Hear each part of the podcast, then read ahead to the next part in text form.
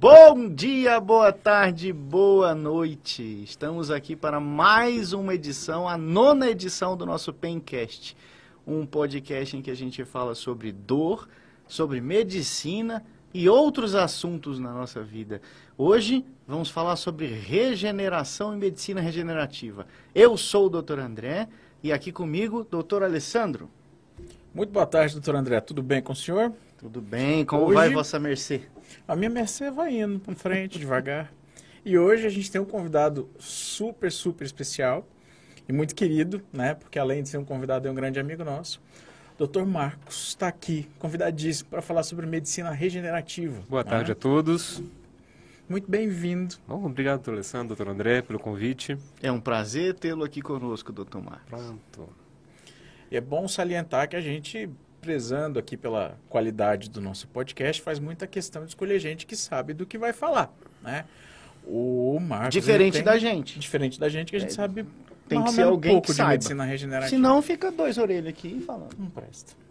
O Marcos ele tem doutorado na, na área de biotecnologia e a área de concentração dele é exatamente a aplicação da medicina regenerativa nas lesões medulares. Né? Ele é médico, neurocirurgião e vai tentar explicar para a gente de onde vem, o que come, onde dorme, o que, o que acontece, né? Do- o que acontece durante esses processos aí da, da medicina regenerativa. Então, com a palavra, Pronto. Obrigado, doutor Alessandro. Antes a gente explicar o que é é medicina regenerativa. O que é? Na verdade, a medicina regenerativa é uma forma de nós utilizarmos os próprios mecanismos de regeneração do nosso corpo para tratar determinadas patologias. Durante nosso corpo, ele é uma coisa, ele é dinâmico. Na verdade, o, que, o corpo que você nasce, o corpo que você cresce, não é o mesmo durante a sua vida toda. Ele vai se modificando e algumas áreas elas são, elas são rege- rege- regenerativas. Algumas o organismo traz em si algumas possibilidades de tratar doenças pelos próprios mecanismos que o organismo carrega. Então, como acontece isso? Quando você tem um corte na pele, essa pele sua é cicatrizada. Por quê? Existem mecanismos ali naquela região que tornam o a pele retor, eh, conseguem catalisar e conseguem regenerar aquela aquela pele lesionada. Machucado. A mesma coisa com os ossos. Mas o tu fala Alessandro sabe. mecanismo assim, eu fico preocupado, que a gente fica pensando que é, um, é, é- é uma engrenagem que vai vir, vai grampear e vai resolver. É, na verdade, o que a gente está falando é da comunicação entre as células, não é isso? Sim, na verdade são, é a ideia que a gente tem das células de que existem processos reparadores. A gente tem que pensar que todo dia nós perdemos milhões de células e milhões de células são renovadas. Então existe um turnover do organismo em diversos órgãos. E o que comanda isso? O que comanda isso é o sistema, é um- em parte, o que a gente chama de sistema parácrino. Vamos explicar o que é isso. Mais um nome feio para o nosso bingo. Pronto. O sistema parácrino, a gente já vai falar, é um sistema um de, de nome feio sinalização entre as células. Então, são substâncias que fazem uma sinalização entre as células. Por exemplo, quando eu corto a pele, é liberado uma série de substâncias com a lesão dos, dos vasos, com o, a lesão de, de tecidos. E essas substâncias, elas fazem, elas chamam teci, eh, células regeneradoras para aquela região. Então, elas podem fazer uma reparação naquele local. local. Como que as células sabem? Exatamente porque naquele ponto são liberados várias eh, substâncias, como citocinas, por exemplo, que vão fazer uma, uma chamada das células. Olha, aqui tem um furo, aqui tem um, um, um processo que não é para ter. Vamos agora consertar isso. Marquinhos, antes da gente avançar nesse assunto, você me faz lembrar do- de um conceito que a gente já falou aqui várias vezes, que é o da inflamação. Então a gente fala, por exemplo, que tem uma dor na que muitas vezes acontece. Por que essa questão da mudança, né? Porque se você tem uma articulação que está muito destruída, o que, que a gente vai fazer? A gente vai indicar a substituição dessa articulação por uma prótese, por exemplo. E a ideia da medicina regenerativa é exatamente tentar não utilizar essa prótese, né? aumentando a vida útil dessa articulação através da correção desses distúrbios. né? Então, a, a ideia vez que a gente detém esse conhecimento, uma vez que a gente entende como que está se comportando esse processo inflamatório, é tentar regenerar a articulação, né, de maneira ideal e aumentar a vida útil dela para que ela não tenha que ser é mais complicado, É mais complicado. ainda. E além de tudo, você tem, por exemplo, muitas vezes a gente vê nas algumas articulações, o Alessandro entende isso, é, são os pacientes por, de, por uh, questões de hábitos de vida, eles vão inflamando recorrentemente aquela articulação. Só hábitos de vida? Ou, por exemplo, condições biológicas também interferem Condições nisso, biológicas assim? prévias também, Como, hábitos de vida, tem né? todo um processo. Reumatopatia, Mas distúrbios aí- metabólicos, como aí, é que vai entrar aí, isso? aí não, aí, aí já é doença. Aí você já tem um organismo que é muito mais predisposto a se inflamar. Né? Agora, eu, eu- eu acho que o hábito de vida ele é mais perverso do que a doença. Porque a doença, assim, ela está no contexto da vida do paciente de maneira ostensiva, presente, está ali. O Você hábito tem a de doença. vida, você tem a possibilidade de modular isso. E até mesmo na, doen na doença, você pode, dependendo da qualidade do seu hábito de vida, você pode modular também. Não que você vai resolver, obviamente. Mas, por exemplo, você tem uma dor na coluna, você tem um processo degenerativo crônico. A gente sabe que se você fizer um trabalho de alongamento, de fortalecimento muscular, as, os impactos nesse, nessa articulação serão muito menores.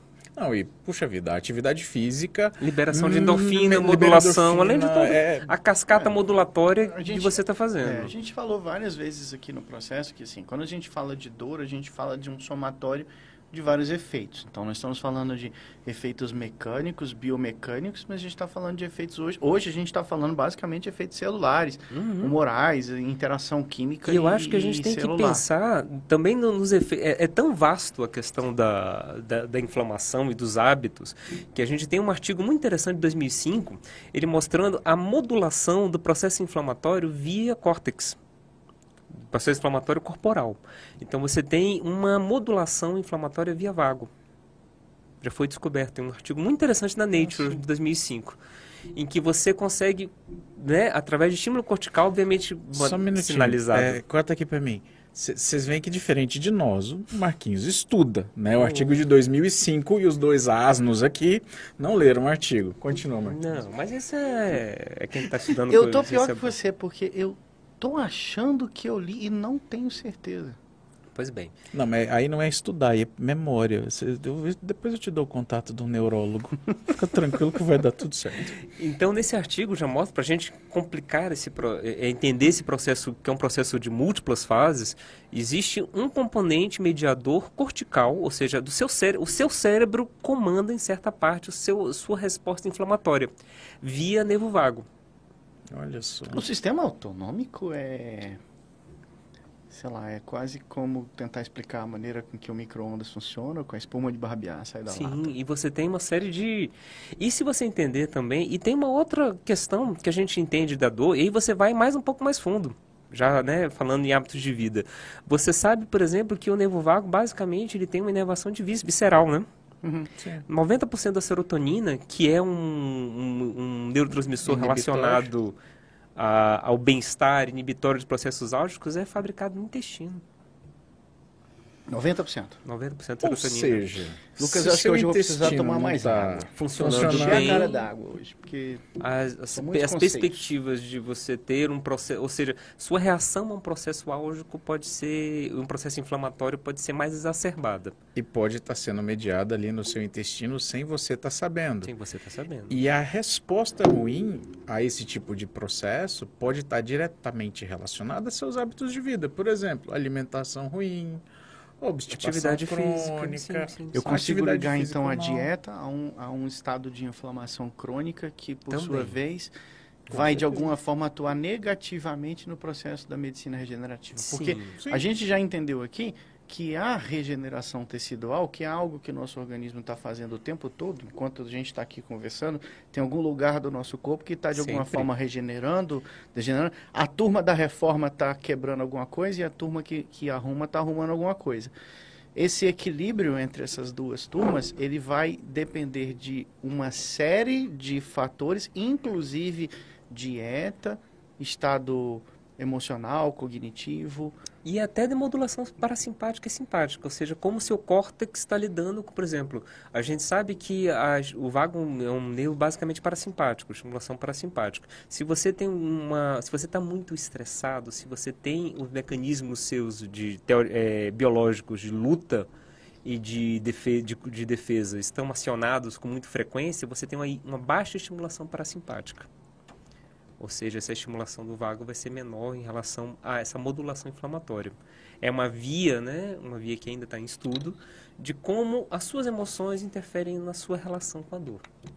Sobrepõe o estado adrenérgico, Sim, estado de caça e luta, né? estado de caça e luta constante. Porque diferente dos nossos Aí ancestrais, você não tem, você não tem neurotransmissor.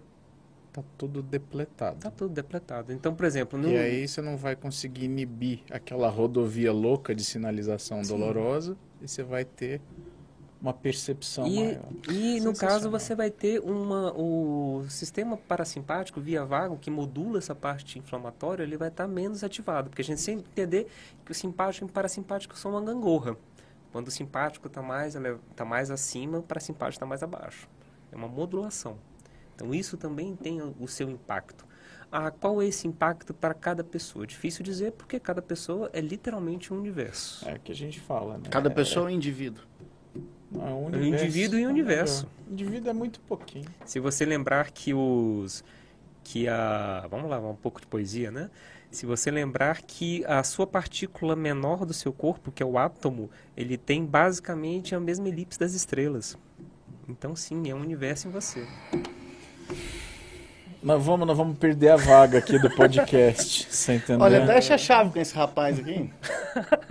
Fecha a câmera. acabar H. aqui, Fecha, fecha, né? vamos lá. Vamos lá. Vamos voltar, que senão a gente Peraí, foge. eu tô perdido em alguma estrela na hora dessa aqui. Peraí, deixa eu lembrar. Vamos lá, vamos eu voltando. disse, eu vou encher a cara d'água hoje porque tem muita coisa pra processar. Vamos lá. Vocês não escutaram nem, o, nem isso aqui que Nem esse o moço tem pra falar. do fio da Deixa, vamos lá. gente. Marquinho, Mas essa é... uma É. questão dessa modulação. E a gente tem que entender o seguinte, que nós fomos criados, aí vem parte da biologia e antropologia, nós fomos criados como seres, e aí vem a questão do estresse. Nós fomos- o estresse é uma coisa boa, o estresse não é uma coisa ruim. Você tem que ter um, um certo tono de, de- de intensidade. Só que o estresse foi criado para a luta e a fuga, ele é relacionado a uma atividade física poderosa. E essa atividade física poderosa libera as endorfi- endorfinas. Então, as endorfinas, como se fossem, equilibram esse processo. Problema do, da vida moderna, isso é uma questão sociológica né, e antropológica, é que você tem os, os mecanismos de luta e de fuga acionados o tempo inteiro, mas você não tem o embate físico, seja para correr ou para lutar. Então você não tem o sistema eh, de equilíbrio endorfinérgico e nem temos nem a modulação dos músculos, né, de toda a cascata que é Você feita não com tem como movimento. descarregar isso, não, né? peraí, então, mas a, é, a a- a- o estado de fuga e luta, que é um estado de ativação simpático, adrenérgico. E físico. Sim, ele, Também. ele, ele, ele tá Ele no prepara contexto, correr. né? É. E uma vez, vamos lembrar dos nossos antepassados das Uhum. cavernas. Eles tinham que correr Eles atrás de algum correr. alimento ou fugir da não ser alimento de alguma coisa. Exato. Vamos imaginar que ele conseguiu caçar ali seu seu vida mais simples. é, vida mais conseguiu caçar ali seu galinhossauro, Uhum. Hoje a gente conseguiu. foge do boleto. né? É, pronto, né? Só que você não consegue correr do boleto. Não, Se você não, correr do Não, boleto, se ficar o bicho pega. É, E se- Bom, enfim, mas vamos supor, ele estava ali naquele estado de alta ativação adrenérgica, conseguiu caçar o galinhossauro. Uhum. Dali vem o estado da endorfina. Sim, na verdade o corpo ele vai ele vai estar liberando uma série de substâncias para vasodilatar, para soltar essa É a hora do parasimpático. é a hora do parasimpático e você joga e você desce a gangorra do simpático, joga o parasimpático É, acima, então a você gente- vasodilata, você começa a irrigar seus intestinos, você tira o tira o sangue que tá que esse sangue da corrida, um sangue mais oxigenado Tira dos o sangue da músculos e joga da periferia e periferia, joga- joga Sim, no, no, que no é centro. que é o tônus parasimpático, Sim. né? Porque assim, é, é porque a gente o, o tônus vagal. Então devagar. Deixa só eu fazer um parênteses aqui, Pode porque a fazer. gente está numa área que para nós é muito familiar, mas é que no podcast a gente pouco falou sobre o sistema autonômico até hoje. a gente fala muito dele, mas de forma bem... A, a gente, em todos os outros oito episódios, a gente falou sobre princípios da dor e tudo, e sempre que a gente falou de sistema autonômico, a gente falou muito ampassa, muito, muito rápido. Mas realmente é um, é, é um tema que o problema hoje é que você tem é, na prática as formas de você modular esse sistema autonômico. Existem formas de modular o sistema autonômico, existem formas de modular o sistema autonômico com 5 mil anos. Sim, até porque o sistema autonômico está lá faz desde que inventaram o mecanismo. Mas aqui, né? existem mecanismos ser humano. conscientes de modulação. Sim. E hoje Eu em tenho certeza que você vai poder falar de todos eles. Eu acho A que gente vai deixar, é que- porque a o gente tem que Marquinho... gravar um é- é- episódio sobre sistema nervoso autônomo. sobre o sistema nervoso autônomo. Eu vou só fazer assim um pique para quem tá ouvindo Porque a gente. É um, é um tema que é muito importante Ah. e, a gente, e acho que como a gente tem pouca, talvez poucos instrumentos é, diretos de modulação, embora você tenha até alguns Sim, estudos é- com estimulação direta de nervo, estimulação transcutânea de nervo vago. Uhum. Deve É- é- ser é porque- Tem alguns estudos já. Deixa eu só puxar o fio da didática aqui pra Uhum. turma que tá perdida uma hora dessa, que não tem a formação de seis anos de medicina. Doutor Marquinhos vai voltar. Sim, É. Pronto, Então, A gente vai fazer o seguinte: sistema nervoso autônomo é uma parte do sistema nervoso central e que são fibras que saem em, em, em alguns ramos específicos e em parte dos outros nervos que vão para o resto do corpo todo. E ele basicamente é o que controla as funções fisiológicas, fisiológicas, vegetativas, como por exemplo o movimento do intestino, a- Coração, a- batimento do o batimento do coração, também conhecidas como funções autonômicas, que não Exato. dependem do nosso controle volitivo. Daí Do tipo, o nome. Meu Ela é- coração vai parar de bater agora. Só que não. A gente não Pois vai é, falar mas que é um você sistema. tem uma função que você controla. Controla, mas eu vou, vou Tá, produzir uma parada ah, Eu vou, parcialmente. eu vou tentar ainda com pena daquele pessoal que está tentando entender o que diabo Tá, esse povo está falando. Eu vou falar assim.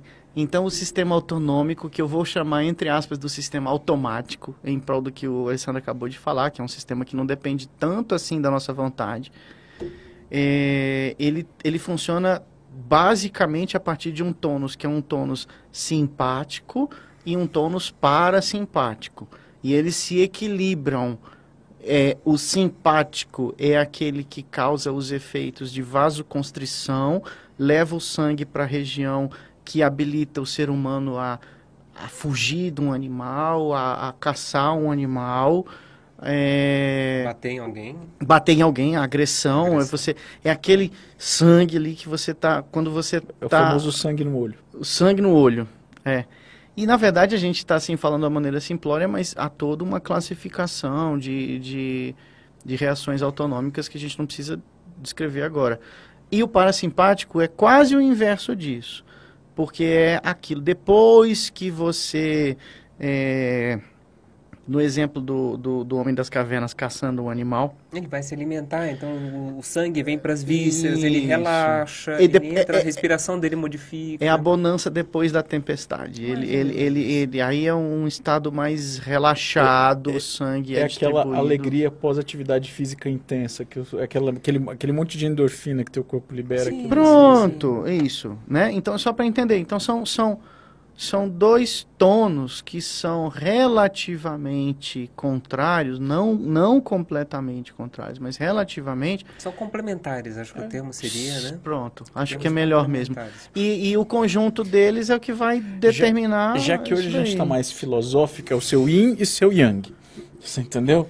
Isso, o yin e o yang, o yin e o yang com muita coisa que a gente não conhece no meio, assim. É, o feminino, né? masculino, Né? né? Aquela- pedra e a madeira, todos Mas vamos- compõem. Vamos voltar. Vamos então a voltar. gente Voltar. já entendeu que o equilíbrio desses dois processos pode atuar de forma favorável Ou desfavorável. ou desfavorável No processo de reparação tecidual, que está diretamente relacionado à regeneração tecidual, que é o nosso tema de hoje. e que está no contexto da inflamação. Exato. Pronto. Pronto. Então, acho que a gente conversar como a gente pode na, é, na como é Como é que esse- tá como nosso termômetro de essa- compreensão? Essa rege- como a gente pode interferir nessa cascata? Quais são as formas que a gente pode interferir nessa cascata, né? Já que é a gente tem vendo, olha, eu tenho inflamação é, digamos, desavergonhada, né? Uma inflamação que não está sendo controlada. Como eu posso tentar controlar? Como a gente entende que existem sinalizadores, que esses sinalizadores podem modificar essa, essa inflamação para uma inflamação regenerativa, a gente pode usar, usar esses regeneradores que são produzidos pelo próprio corpo. São moléculas próprios- produzidas pelas células do nosso corpo, Uhum, no processo de reação inflamatória. processo inflamatório. O que você quer é estimular algumas que vão te fazer bem. Sim. E como você vai conseguir fazer isso? Acho que a discussão agora é de a gente Eles são efetivos? São.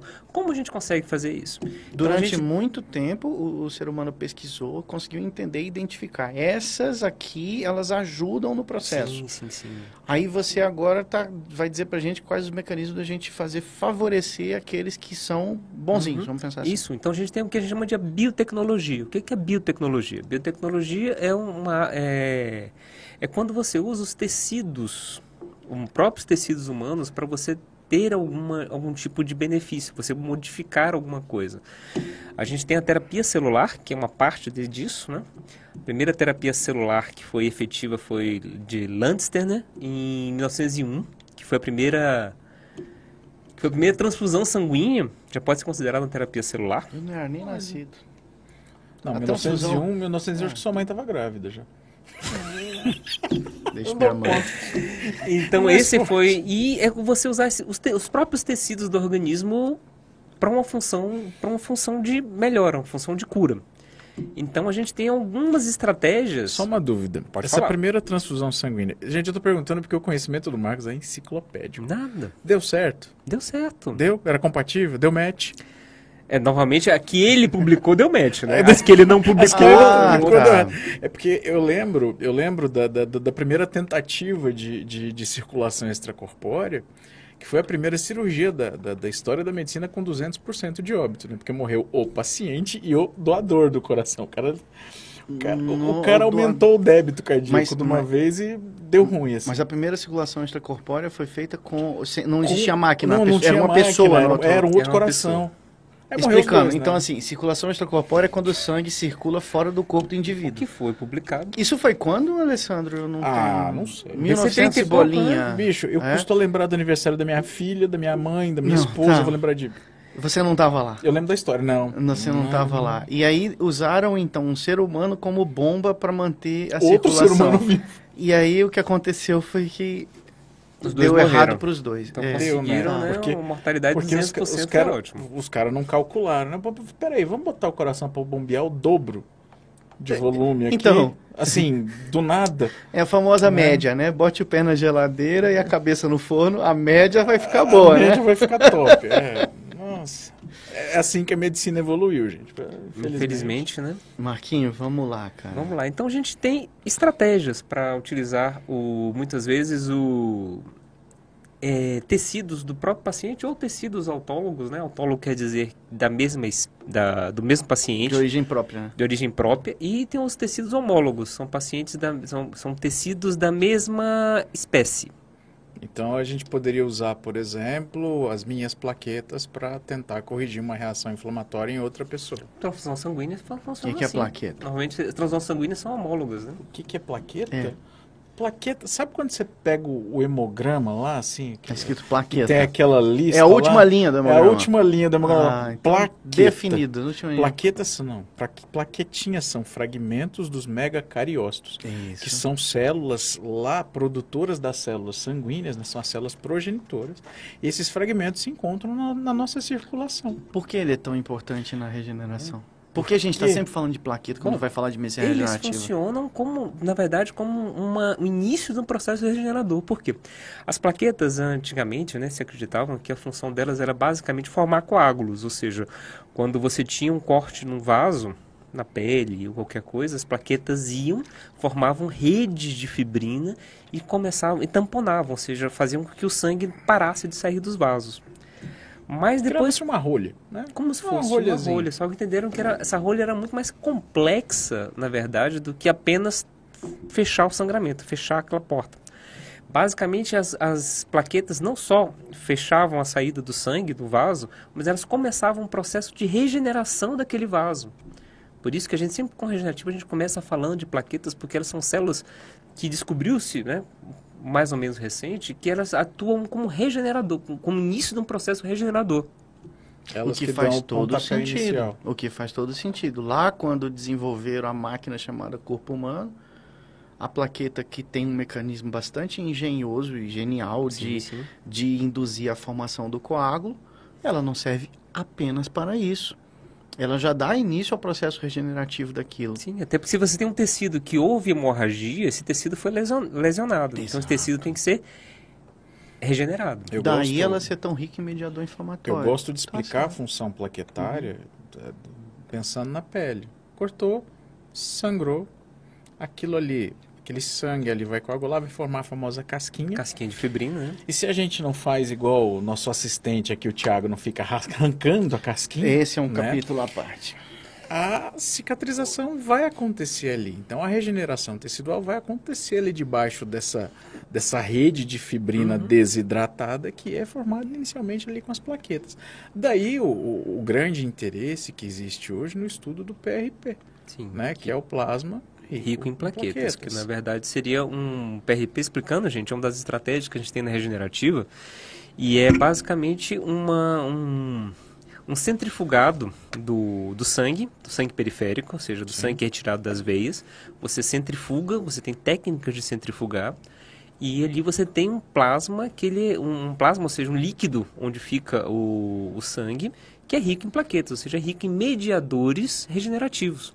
Exato. Você pega o sangue, joga numa maquininha que gira aquele sangue até que você consiga separar os componentes e tira só esse que está rico nas plaquetas. Onde as plaquetas se acumulam, eu vou lá e recruto. Você tira a parte hemática, Você despreza toda a parte Entendi. vermelha, né? sim, sim. É, é que eu, é, é basicamente eu, eu tô juntando aquela turma que é boa. Eu tô conseguindo Aí é separar quem os goste bons. do plasma rico em leucócitos, há quem goste do plasma pobre em leucócitos. Vamos, né? aí é uma discussão filosófica. né? É, eu acho que não vale a pena a gente Entender que o PRP é então- considerado mais uma filosofia do que uma É. técnica. Porque ele é tão amplo, há tantas possibilidades que a gente entende que é, não, não existe uma receita de bolo. Ah, vou fazer um PRP receita de bolo. Não. Ele é variável para. E esse é um dos problemas da padronização do Esse é um método. dos problemas da porque padronização cada do um método. tem a sua receita de como fazer o PRP. Pois é. Centrifuga uma vez, centrifuga duas. Mas isso a gente vê isso não só em, eh, no PRP em relação, mas em toda a parte de engenharia tecidual. Tudo, né? PRP, BMA, é, é, you name it. BMA, BMAC, Mesenquimar, já- mesenquimal. Antes da gente avançar no nosso bingo, a gente vai voltar um tiquinho pro PRP, porque Pronto. eu quero que você me explique o seguinte. Vamos lá, mestre. Já que você está falando aí do PRP e lesão tecidual, vou puxar o gancho pro teu trabalho de doutorado. Hum. E aí você vai explicar pra gente é, como que é isso, só dando uma, um, um- preview aqui. O trabalho do Marcos é regeneração em paciente vítima de lesão na medula espinhal. Certo? Pronto. Então você tinha. Fala pra gente aí, Marcos. Vamos lá. Na verdade, a gente fez um. Já tem alguns anos isso, a gente fez um trial clínico, ou seja, fez um estudo clínico, Uhum. ou seja, pessoas que foram submetidas a, a um procedimento experimental. Então, ele foi experimental, ele foi, foi pedir, solicitado todas as liberações, conselhos de éticas e tudo mais.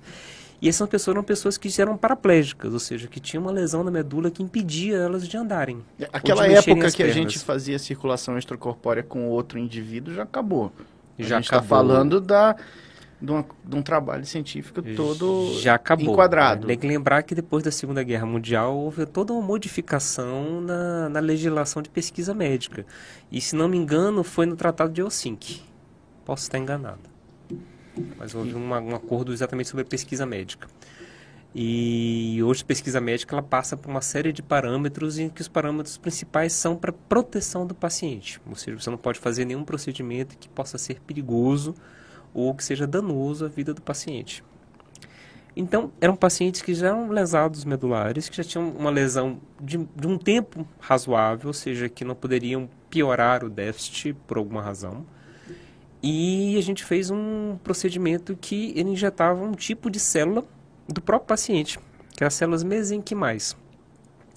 As células mesenquimais são células tronco, são células reparadoras que há- e- e estão dentro da medula óssea dos pacientes, ou seja, dentro do ossinho do quadril. Então essas células têm capacidade de se transformar em outras células, são células pluripotentes, e são células que elas têm uma, liberam uma série de substâncias, os sinalizadores que, gente- que nós falamos até então. Então, esse procedimento colo- pegar essas células, a gente conseguir um cultivo no laboratório numa quantidade X que pudesse levar a um resultado clínico e injetado diretamente no tecido nervoso do paciente.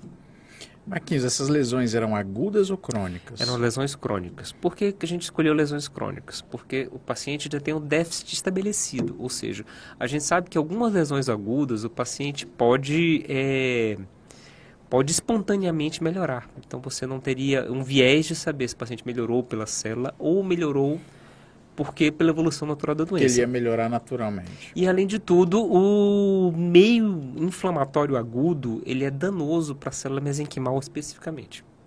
A célula mesenquimal, ela não, ela não tem uma boa reação, ela não tem uma sobrevida em meio inflamatório. Qu- Quanto tempo mais ou menos de lesão, Marquinhos? Média? Acima de seis meses. Tá.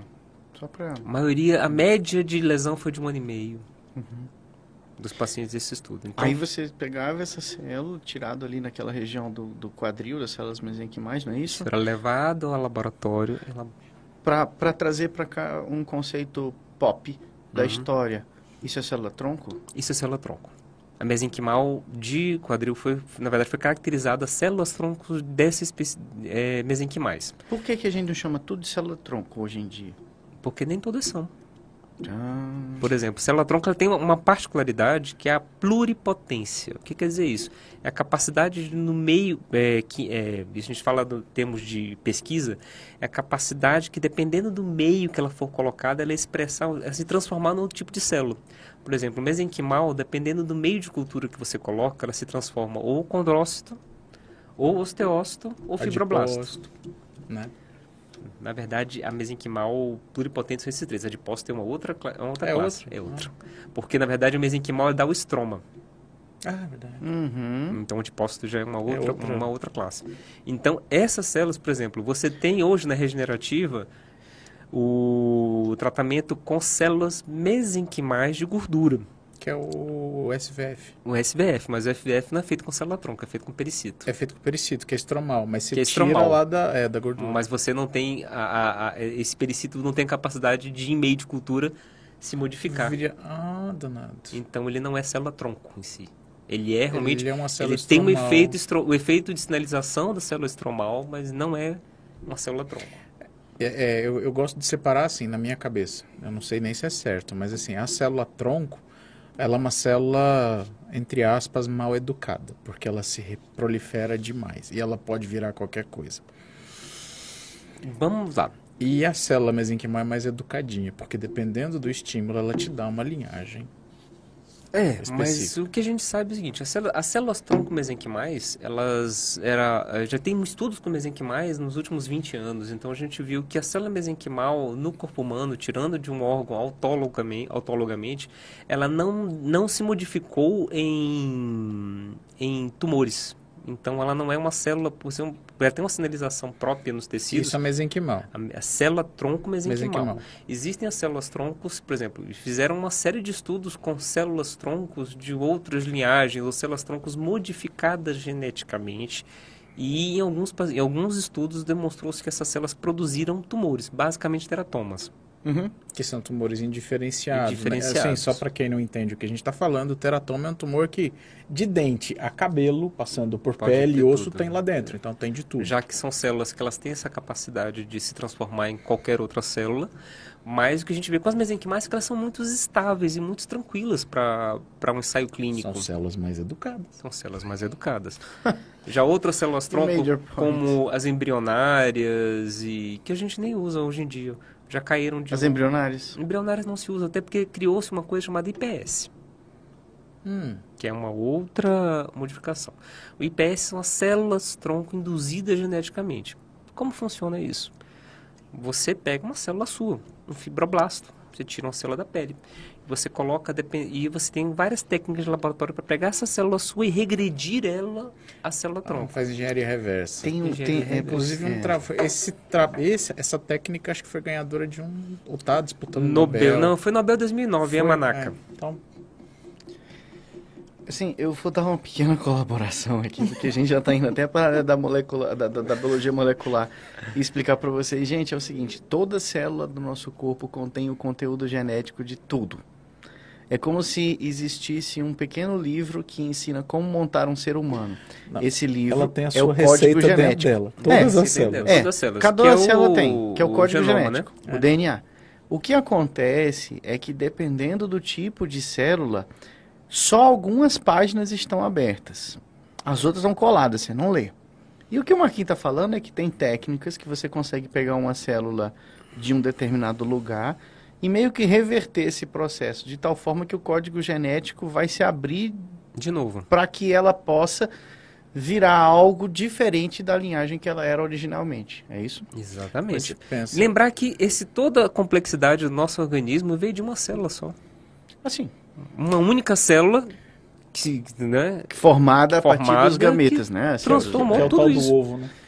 Tal do ovo. É o tal do, do, do ovo. É a junção o que, do o que eu o acho interessante, o que eu acho muito interessante é que a gente tem toda essa tecnologia, né, já há algum tempo, Já. né?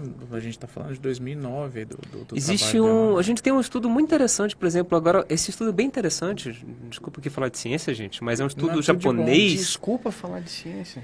Mas um estudo japonês de 2018. O que, que os, os, dele. os japoneses fizeram? Os japoneses criaram um banco de IPS. Então, o que acontece? Eles pegaram células de, células de laboratório, células, e fizeram um banco de células, e eles conseguiram fazer um match com o sistema de imunocompatibilidade japonês. da população. Da população. Ah, Então, eles têm, por exemplo, 80% da, da- das características celulares do povo japonês, eles têm um banco de 80%, com 80% ali.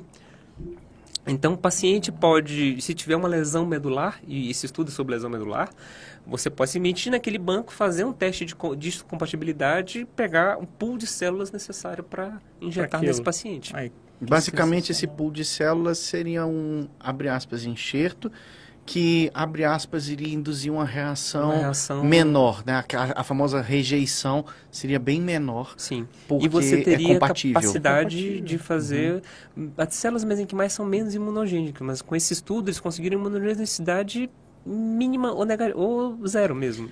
Gente, só para ilustrar aqui, imunogenicidade é porque pode dar problema quando você está usando uma coisa. Ou seja, você não pode tirar o Homóloga. sangue do coleguinha e botar E no botar seu em corpo. você. É, imunogenicidade é a capacidade de alguma substância despertar o sistema imunológico contra ela própria. Ou seja, ele, ele, na verdade, é quando você tem algo colocado no seu corpo que seu organismo é, entende como invasor. Opa, Perfeito. aqui tá invadindo, então vamos dar um jeito nele. Isso, isso não faz parte da Isso não faz brincadeira. parte da brincadeira. E isso pode acontecer, inclusive, com moléculas que são de dentro do nosso corpo. Por exemplo, o ácido hialurônico, que, é- que, que até pouco tempo atrás utilizava-se em larga escala o de origem animal no ser humano. E, e você fazia uma aplicação intraarticular de ácido fazia, A insulina. fazia uma pseudo insulina e ia elevando Insulina. a, a resistência, você Hormônios, usando doses sim. cada vez maiores, é? enfim.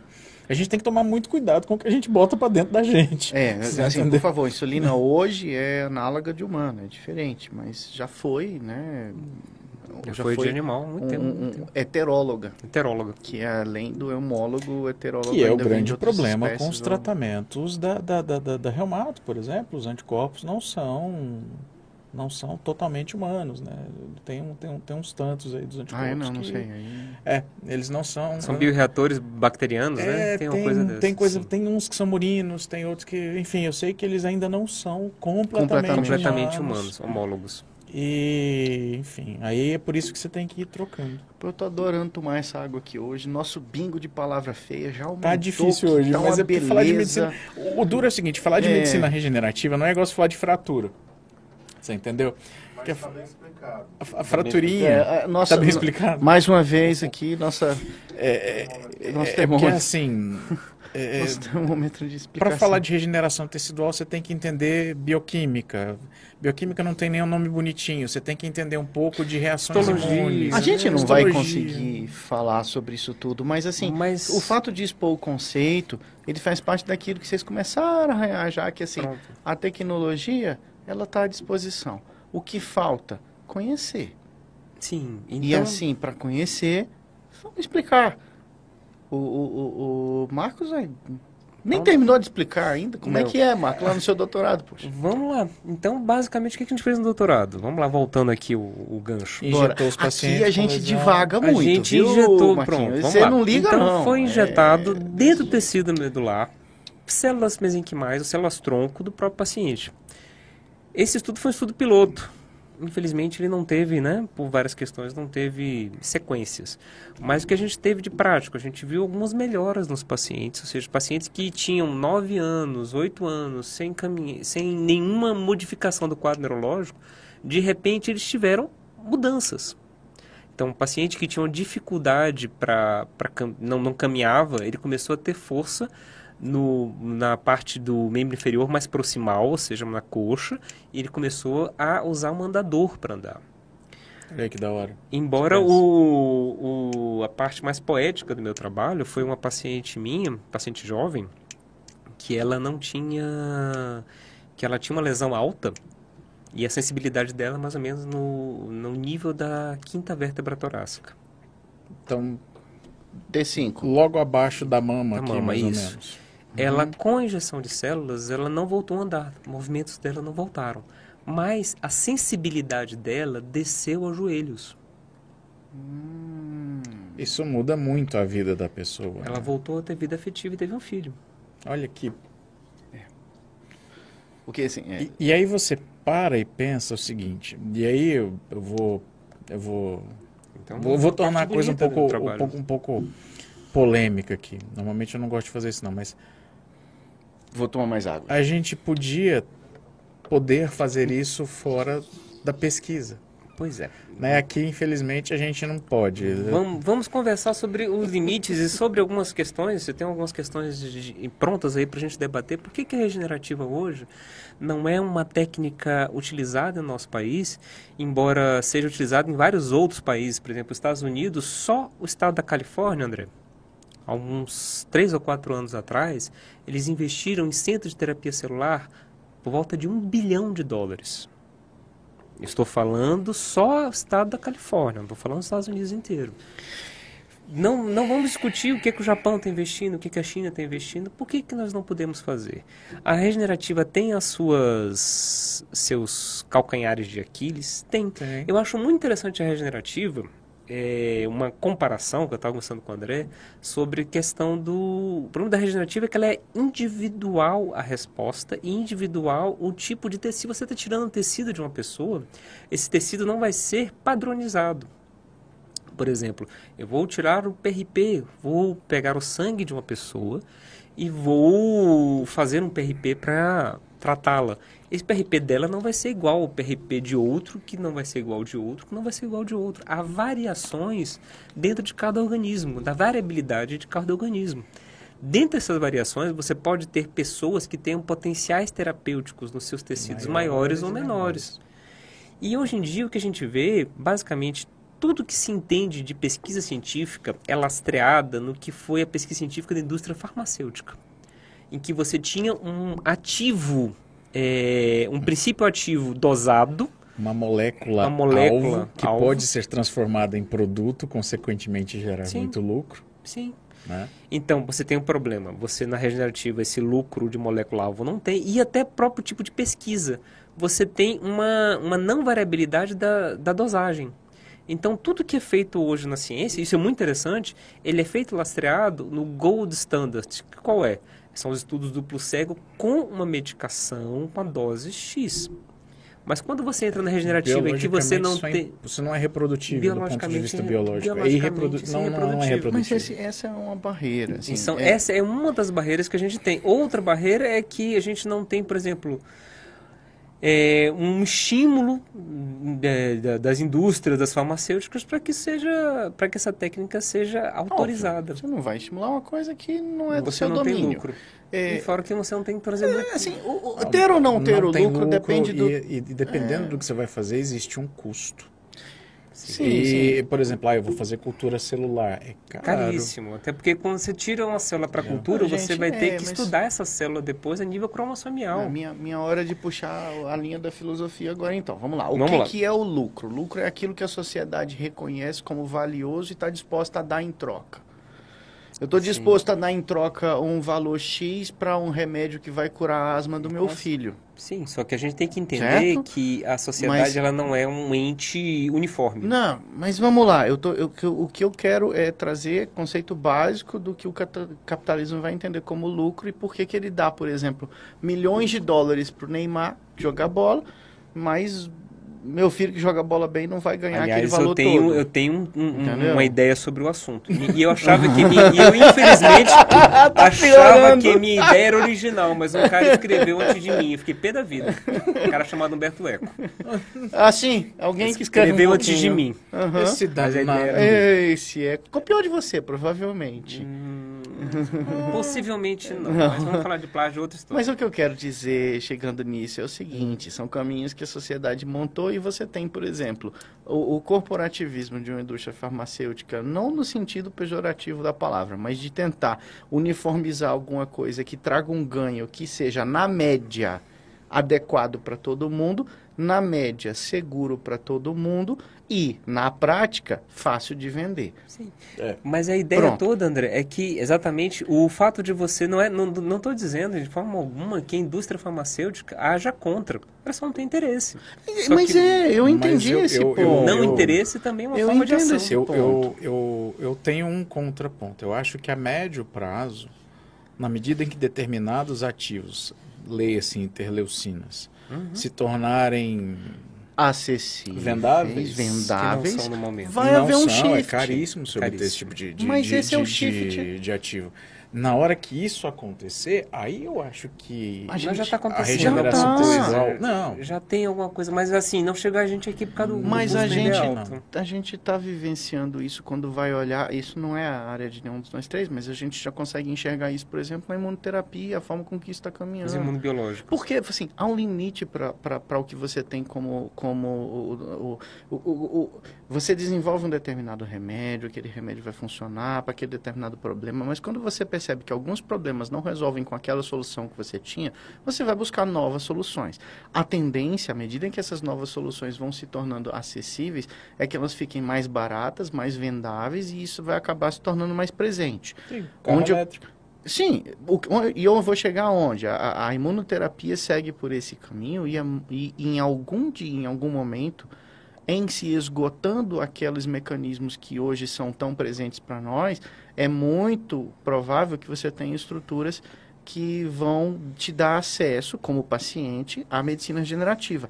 A questão é, estamos muito distantes do que outras sociedades já conseguem fazer. Essa é a Haja questão. visto o exemplo da Califórnia, que o, que o Marcos colocou. De exemplo, eu visto o Japão. O 80% da população mapeada, É, cara. então, Pois é. isso. Agora, e por que e você isso? tem, Bom, não, e você tem uma coisa assim, até, digo, já que você falou o nome do santo, Neymar fez PRP na, na Espanha.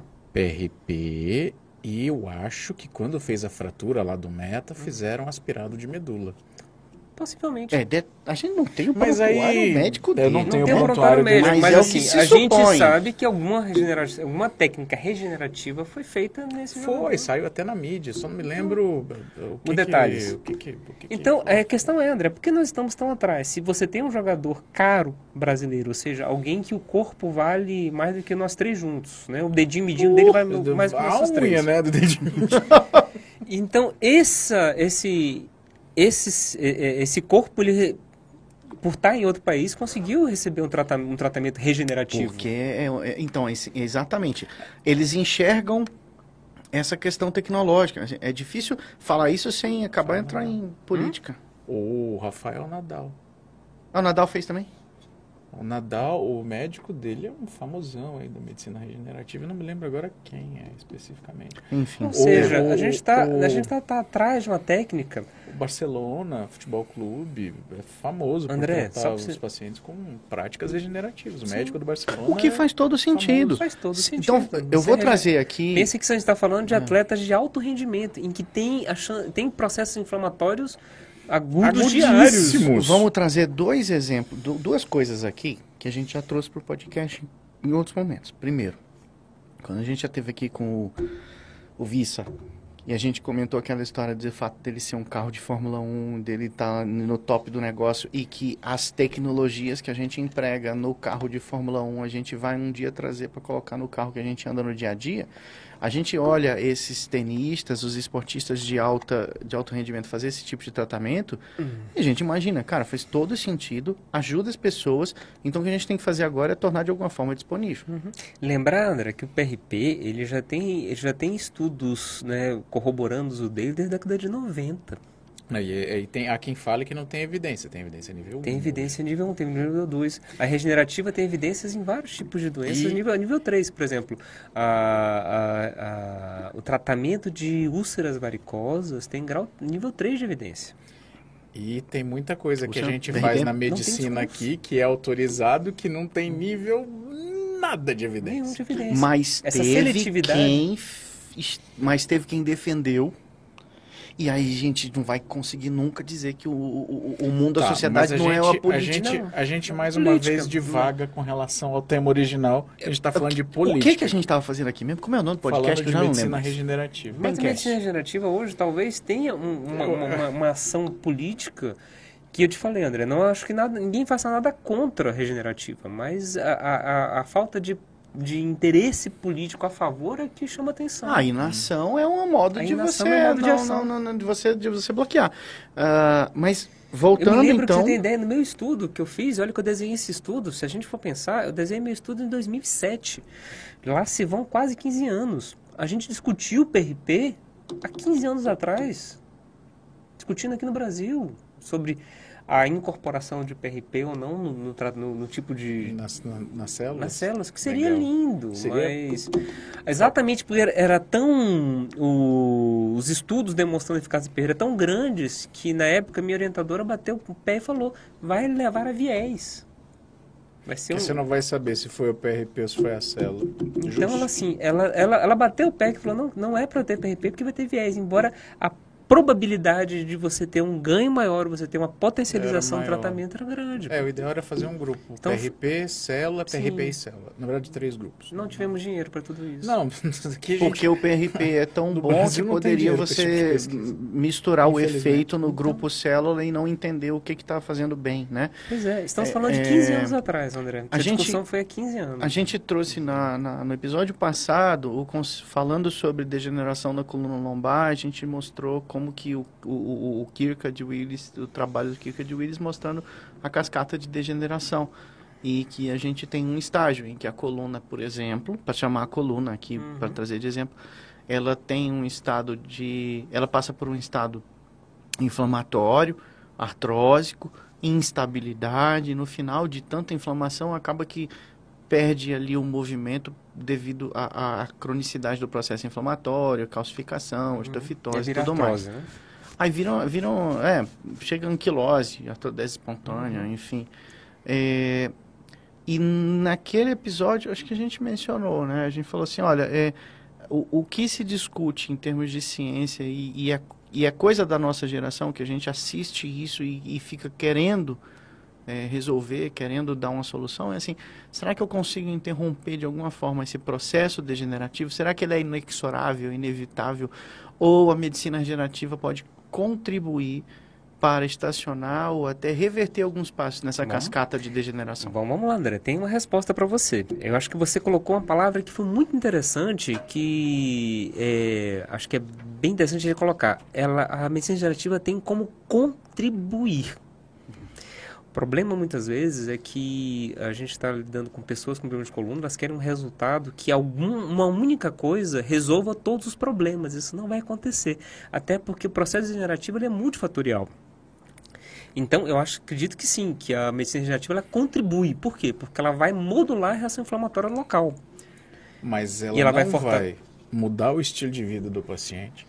Ela não vai Postura do tornar paciente. a postura, não vai melhorar a musculatura do paciente se ele não se levantar da cadeirinha e for lá na academia e for treinar. Então, assim, eu acho que Se ele a tiver gente com a que colocar... visceropitose importante, aquilo vai mudar a angulação da, da, da coluna dele. Visceropitose, eu, bingo também. Essa eu não conheço. O visceropitose é exatamente quando chega na meia-idade, essa projeção do abdômen para baixo.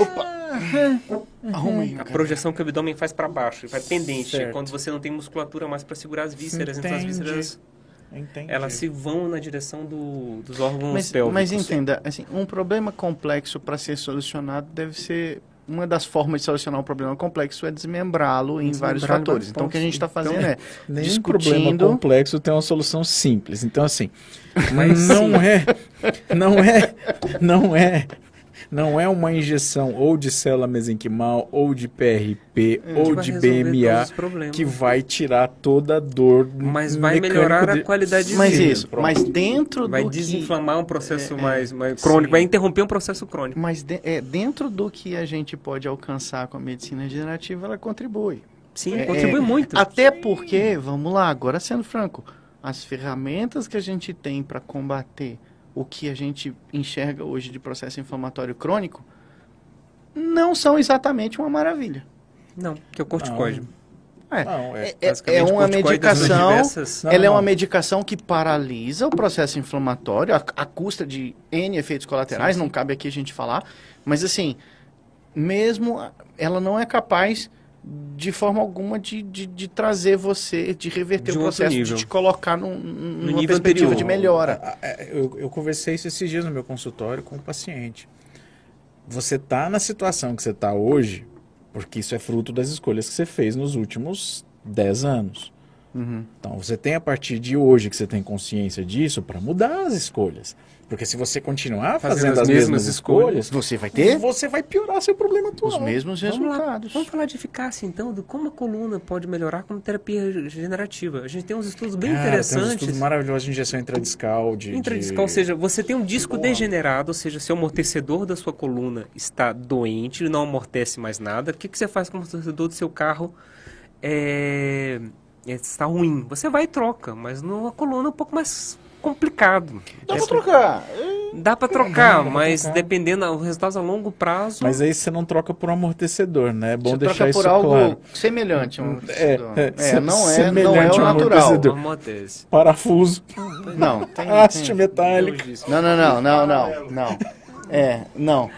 É um paralelo, mas É não é só isso. Vamos lá. Mas É, o que a generativa faz, por exemplo, pode muitas vezes utilizar esse, di- esse disco que está degenerado, que está doente, que está sem função, ela pode, com injeções, obviamente que uma das limitações da regenerativa é que você não consegue, numa única sessão, Resolver regenerar completamente. Então tem que ser sessões subsequentes para você conseguir um- uma melhora expressiva. Mas você tem estudos com melhora de, de Modic, né, que é uma tabela Sim. Com disco. Você tem pacientes que melhoram de dor lombar. Lembrar que a dor lombar acomete até 60% da população em alguma vez na vida e é uma das maiores causas de, de ausência de trabalho, Absenteísmo, de né? Bingo. E, você tem, por exemplo, um, ah, um estudo demonstrando que injeções na musculatura paravertebral De PRP. de PRP Eu acho esse estudo fantástico. Isso. conseguem ter uma melhora clínica desses doentes. Isso é fantástico. Por que, que, Isso é legal. por que, que o PRP faz? Ele vai fazer com que haja uma indução de fortalecimento de fibras mais eh, fortes dentro do músculo. Ou seja, o músculo tem a capacidade de segurar melhor o corpo. Então, é, buscando o equilíbrio, eu vou aqui, às vezes, fazer uns contrapontos que eu acho que são importantes a gente vamos lá.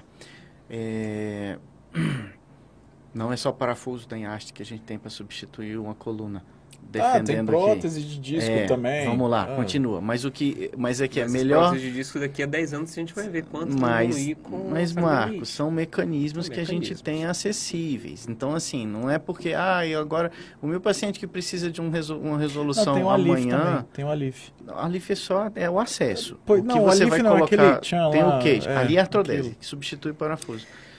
É, André, a gente mas tem... o, o que eu quero dizer só é o seguinte, gente, é assim, esses trabalhos têm sido colocados exaustivamente, mas há pouco tempo, por exemplo, escutando o próprio podcast da NAS, que é a, a- Associação Norte-Americana de Cirurgia de Coluna, teve um trabalho exatamente, um trabalho, teve um episódio falando sobre injeção intradiscal de agora me recordo se foi PRP ou se foi célula mesenquimal, não sei. E os caras não conseguiram chegar à conclusão. O que, eu- o que eu digo é isso, assim, você tem um trabalho magnífico, o que é esplêndido e de bater palma, porque ele no mínimo coloca luz sobre um mecanismo que a gente não está entendendo ainda e que provavelmente é promissor. Mas em termos populacionais, o emprego da técnica não é simples. Não, porque tem Não. variação individual. Tem, Exato. em primeiro lugar, Cada tem um variação individual e acho que o que mais impede, por exemplo, desses estudos, se você ver, é, olhar bem esse estudo que foi feito pelo NASC, ele deve ter sido um estudo de injeção única. que vai ao contrário do que a gente conversou. Pronto. Então, só, só essa, Ah, é. essa, essa O questão... que é uma baita diferença. Então, baita assim, diferença. a A gente, gente sabe como a humanidade, a gente como humanidade está aprendendo com a melhor forma de fazer essa modulação. E muito provavelmente no que se diz respeito à coluna, não é injeção única. Pois é, não é só... E, aí você tem que saber assim, o que injetar, como injetar, onde Quanto injetar. O que, como, quanto. E eu lhe falo uma, É, outra como, questão, André. quanto e E se a gente está pensando em regenerativa, eu já faço uma outra crítica a esse estudo. Se a gente está pensando em regenerativa, a gente tem que entender que o problema do paciente não é só o disco. Então, assim, não me, não- hoje não me, não, não, não, me, não, me- Com não consigo, certeza, não mano. consigo entender que o problema, o disco muitas vezes, na minha concepção, isso aqui a gente tem gente muito mais inteligente do que eu, mas ele é uma doença multifatorial. Só, Lucas. Então, assim, não é o, o disco, muitas vezes, ele é a consequência de um processo de microinstabilidade, um de uma sequência de degeneração facetária, de, hipo, de um músculo hipotônico. Lógico. E quando você Perfeito, pega, mano. quando você pega aquela ressonância de coluna lombar ali e tá só a gordura de cima a baixo, você fala assim. Não tem suporte. Não tem. Então, nesse ponto, que a gente pensando nisso, uma injeção para tratar um disco doente não deveria ser unicamente no disco.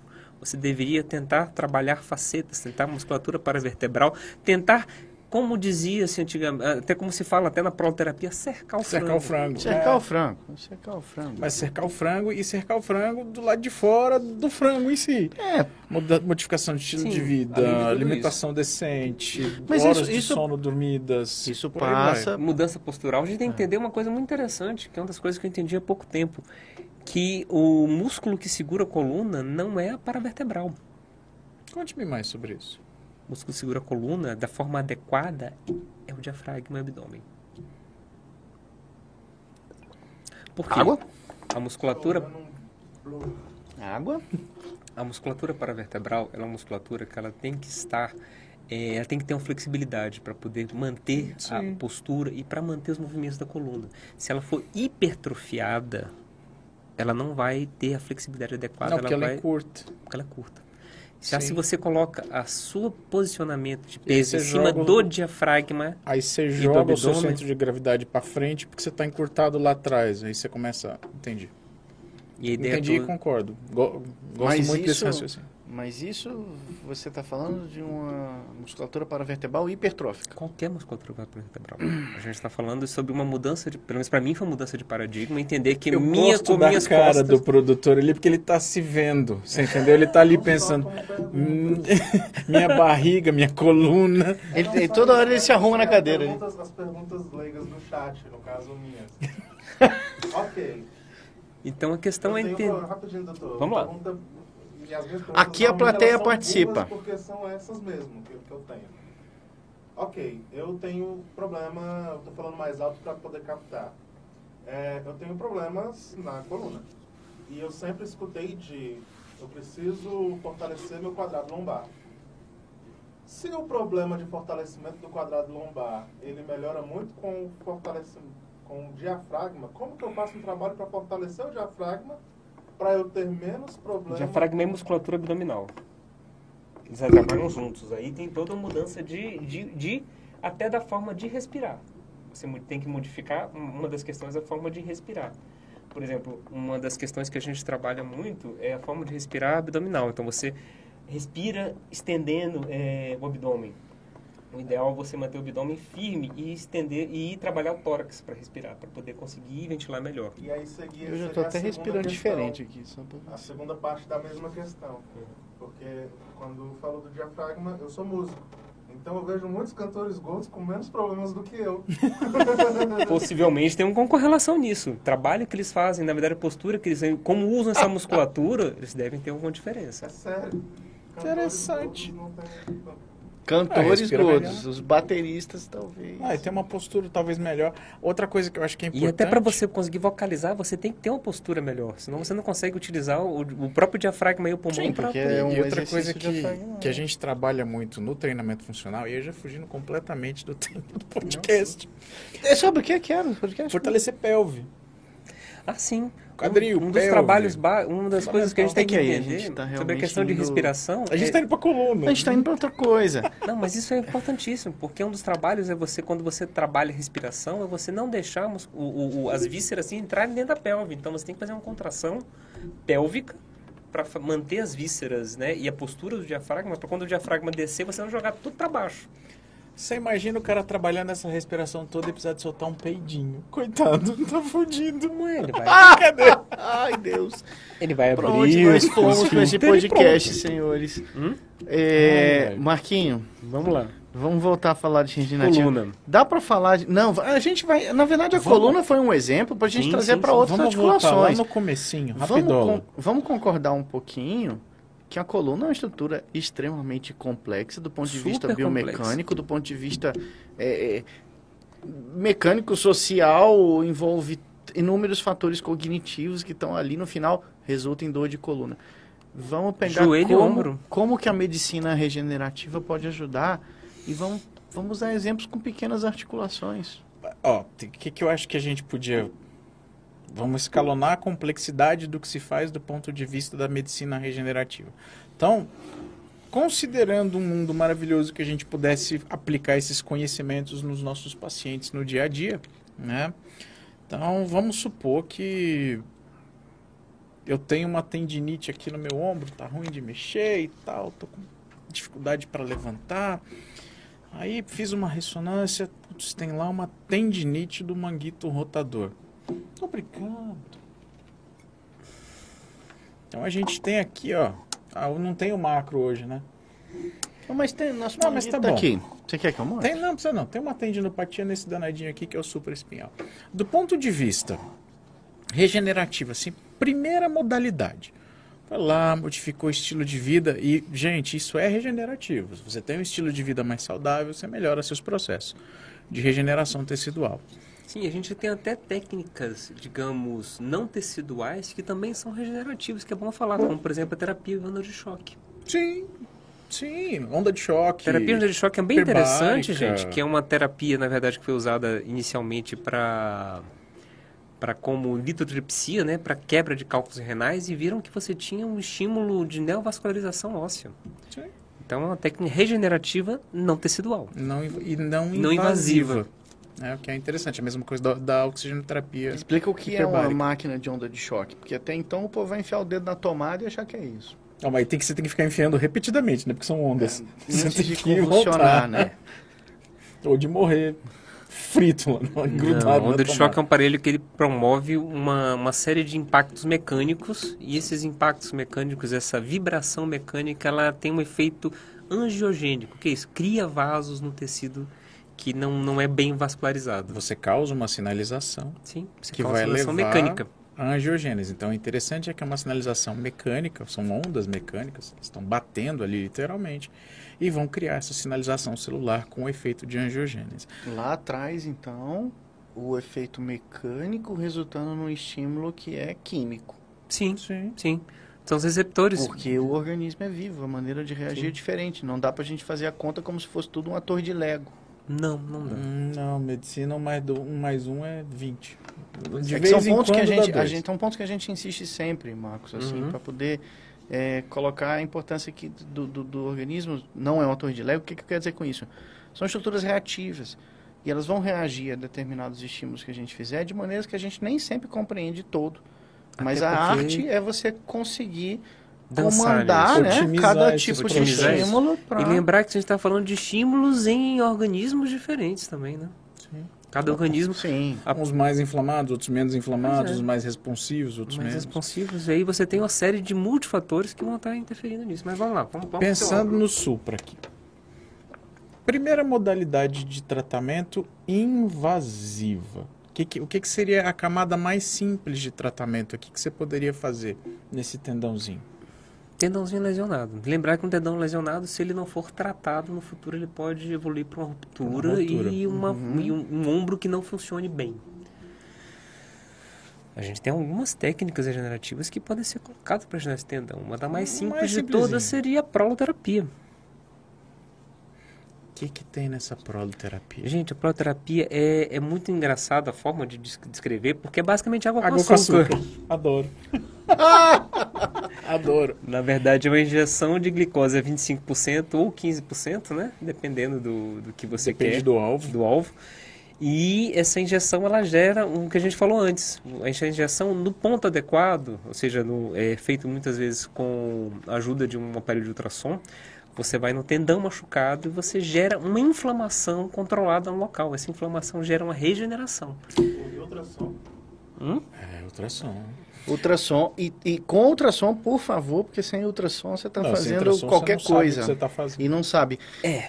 Ah. Existe a- a- o livro clássico da proloterapia, ele não é guiado. A gente acha que por isso que a, a técnica durante.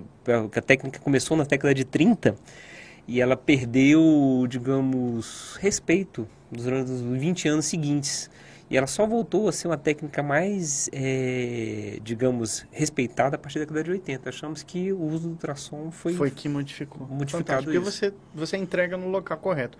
Afinal de contas, o onde também faz muita importância. Sim, E mais um parênteses, assim, a gente também usa glicose hipertônica, por exemplo, para tratar varizes periféricas, o que me faz pensar que a diferença entre o remédio e o veneno é só a concentração. sim, sim.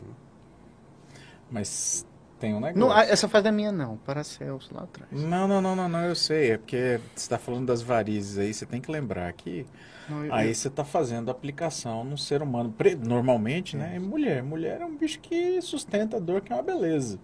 Ah, não é. Né? Você Não. faz uma proloterapia ali, a mulherada aguenta. Vai fazer essa proloterapia em homem. Meu amigo, esses tratamentos são parênteses, né? E a gente que faz tratamento de, de, de, de dor minimamente invasiva, quando você vai fazer isso na mulher, é agulhamento e tudo bem, e vai lá.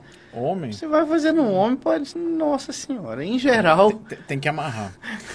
Segunda modalidade de tratamento aqui. Fizemos a proloterapia, esse paciente ficou bom, mas veio outro com o ombro dolorido. Pensando em tratamento regenerativo. Acho que o plasma rico em plaquetas é uma outra. PRB. Então a gente já subiu um degrau, porque a gente está usando um hemoderivado, ou seja, a gente precisa, precisaria pegar o sangue do paciente, processar esse sanguinho e obter o PRP, né? Degrau número 2. Aí, tem lá, esse paciente ficou bom, veio outro e a gente continua estudando. Então, aumentando um pouquinho o degrau de complexidade. Além do PRP, o que, que a gente tem? Não, a gente tem duas modalidades, eu gosto, eu acho interessante as duas, né? A gente pode estudar que uma é o, o aspirado de medula óssea. Então a gente tem esse aspirado de medula óssea, que foi um, um substrato até do meu trabalho. Você tem uma série de fatores. Lembra que a medula óssea, na verdade, ela é um berçário. Um berçário de células. Perfeito. Então ali que as células do sangue, que todo, que várias células do organismo que fazem, elas são gestadas. Então você tem uma quantidade muito grande de fatores de sinalização e células-tronco de diversos tipos. Então o aspirado, o aspirado dentro da medula óssea, você tem esse concentrado de fatores de regeneração e pode ser aplicado Então a gente tem um concentrado de células, a gente tem um concentrado de fatores, fatores. e a gente ainda tem as plaquetinhas que tem Sim, no sim, PRP. sim. Então a gente pode pensar que o aspirado E, de eu, medula e, se, óssea e se não me engano, você tem uma concentração maior de megacariócitos Até porque. no, na medula óssea. Sim, Que lógico. tem um efeito que, apesar de não ter o efeito da plaqueta, eles têm um efeito de sinalização mais potente. É, é, tem, tem uns artigos que inclusive comparam o PRP com o BMA. O, o efeito parácrino é bem diferente um do outro. Bem assim, diferente. bem diferente. Obviamente no BMA você tem um, um estímulo muito maior. Embora seja mais invasivo, porque afinal de contas você tem que ter acesso. É, Você tem que ir lá no berçário. Para chegar no conversar. berçário, meu povo, você tem que pegar uma agulhinha delicada de punção de medula óssea e aspirar a medula. Então, assim, Colocar no quadril. É um Embora pouco- mais complexo, é, digamos, um dos que a gente tem acesso mais real. é, eu não tenho acesso Não, a para isso. aplicação no nosso tratamento. No trabalho, sim, mas no dia a dia. Não, no dia a dia dá de ambulatório fazer, não. dá não, pra não, fazer não, não, mas De, de repente, vou voltar à piada de sempre. Na sogra, talvez seja possível Não, fazer ambulatorialmente. Brincadeira, minha sogra. Love you. Quando a gente faz, vamos lá, experiências de, de anos e anos, é algo que a gente faz numa cirurgia de coluna, usualmente colocar enxerto ósseo. Sim. E a, o enxerto ósseo é algo que você coleta de uma área doadora. O ilíaco, que é onde você tem a medula óssea, A gente acaba É um- fazendo é- é- BMA então, quando tá tirando o enxerto é onde eu quero chegar. Se- porque faz. quando a gente faz um enxerto ósseo Só que a gente chama autólogo, de enxerto ósseo, a gente não chama de BMA. O problema é só o Não, nome. mas é onde eu quero chegar. A gente usa o enxerto ósseo do ilíaco, que é retirado dali, que inevitavelmente vai ter células da medula, Progenitor. que vão induzir um, um grau de consolidação óssea que é superior a qualquer enxerto au- heterólogo que você vai usar. Sim. Uhum. Isso não é só um efeito mecânico nem de biocompatibilidade. Possivelmente também um efeito É um celular. efeito, efeito celular, um efeito É, indutor efeito do próprio BMA. mesmo. É isso que eu quero chegar, dizendo que é acessível, assim, você tem como Não, ver isso é que na a nossa gente prática. faz, a gente faz indiretamente, quando você está usando via enxerto e tal. Mas ninguém vai no seu consultório, hoje eu vou tomar uma injeção de BMA. Não, eu tô-" jamais, Não, é. Até porque não é permitido. A Fazer gente um pode... BMA no ambulatório, Já pelo vi, amor de Deus, né? Já, já, Já- acontece. já vi. Mas ele não faz punção de medula no ambulatório? Faz para Aspirado. paciente. Aspirado então, faz Aspirado. aspirado de paciente com. Poxa, assim, que dá para operacionalizar, dá. A gente esbarra na. É porque eu, fico- eu legislação. tô pensando na grande escala, assim, é algo difícil de... Não. Pode concentrar o BMA? Sim, você pode centrifugá-lo e você tem estudos que mostram que o BMA concentrado ele é mais efetivo Melhor. biologicamente. Até porque você tem uma, um- um- você modifica, você entra também quando você centrifuga nos processos de degradação de fibrina e liberando outros sinalizadores e potencializando os sinalizadores já que já estão no BMA. Então tem o BMC, né, que é o aspirado de Bone medula concentrado. Aspirate Concentrate. Que é o BMAC. BMAC. É, quando a gente concentra, a gente escolhe alguma parte ou a gente só concentra tirando Não, o gente só concentra. Soro, tirando o líquido. Você é tira líquido, você, tem, você reduz o volume, mas você não tem um efeito só de você concentrar de volume, você tem um efeito biológico de aumento de sinalização. Acham que, em parte, por conta dessa degradação de, de, de pontes de fibrina, né, quando você vai coagular aquilo ali, mesmo ponto de coagulação, e da modificação das células. E uma outra vantagem de Eu concentrar torno os mediadores mais acessíveis. é porque você não injeta fragmento de osso na hora que você vai. Hum. que Eles estão lá para baixo, né? Porque você, obviamente, Você você vai aspira aspirar. fragmento. E dependendo de onde você vai injetar, você não quer fragmento de Não quer osso. fragmento de osso. Essa é uma outra vantagem de você, de você concentrar o, o, o BMA. Ah, aí a gente tem, falando ainda de células, você teria o SVF, Sim, sim, que são os pericitos. né? Que a gente acaba Pericitos, colhendo. vamos explicar. A gente são, são, são células mesenquimais também, mas não são células tronco. São células é, que são de suporte para todos, todos os tecidos do corpo, além das células que fazem, são efetivos, tem que ter uma célula que dê suporte eles no corpo. Sim, é tipo uma paredinha, né? Tem que paredinha. ter o, Eu- tem o tijolo e tem o cimentinho ali em sim, volta. sim. Então, o cimentinho ali são os pericitos. E aí você tem um, um tecido que é muito interessante, que é o tecido adiposo.